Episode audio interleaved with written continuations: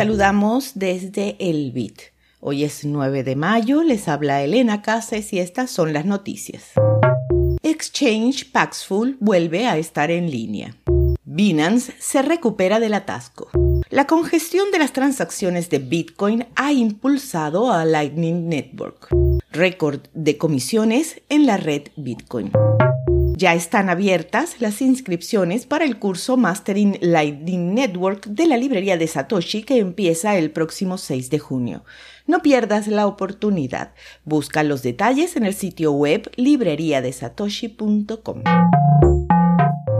Paxful ha reanudado sus operaciones después de estar cerrado durante más de un mes, dijo la compañía en una publicación de su blog. El exchange cerró en abril después de que el CEO Ray Joseph y el cofundador Arthur Scamback se enfrentaran en una demanda presentada por este último contra el CEO y la compañía por despido injustificado, entre otras razones. Según Scamback, que está buscando un acuerdo y quiere salir de la empresa, Paxful actualmente es manejada por un custodio que se desempeña como director, además de él y Joseph, para permitir salir del enfrentamiento. Binance, el exchange de criptomonedas más grande por volumen de negociación, detuvo y reanudó los retiros de Bitcoin un par de veces durante el fin de semana, citando el problema de congestión de la red. Según reportes, las transacciones de consolidación diarias de Binance no se habían confirmado en una semana, por lo que el exchange recurrió a su grupo de minería como plan de emergencia, así como a la técnica del aumento de tarifas Child Pays for Parent, que aplicó agresivamente para recuperarse del atasco.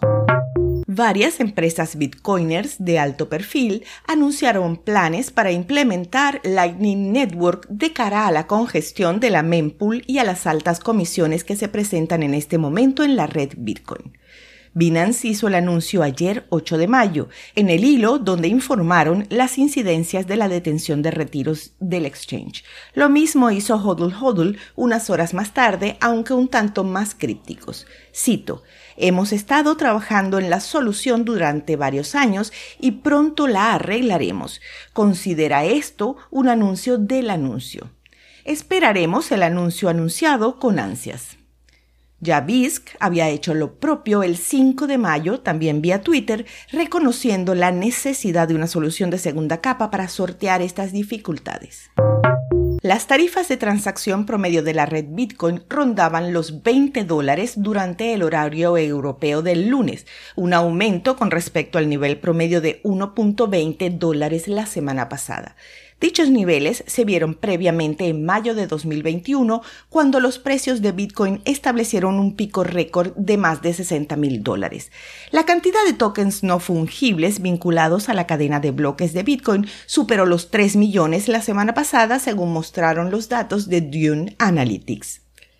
Los datos de Ordspace, que rastrea a los BRC20, muestran que más de 11.000 tokens emitidos en Bitcoin están disponibles en el mercado abierto a partir del lunes, con una capitalización de mercado acumulada de $1.600 millones.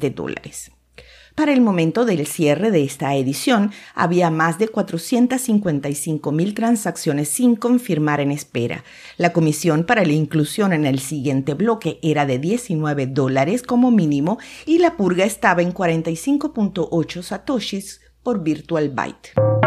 Al cierre de esta emisión, el precio de Bitcoin es de $27,524, con una variación a la baja de 4.9% en 24 horas. Esto fue El Bit, desde la librería de Satoshi, con una producción de Proyecto Bitcoin.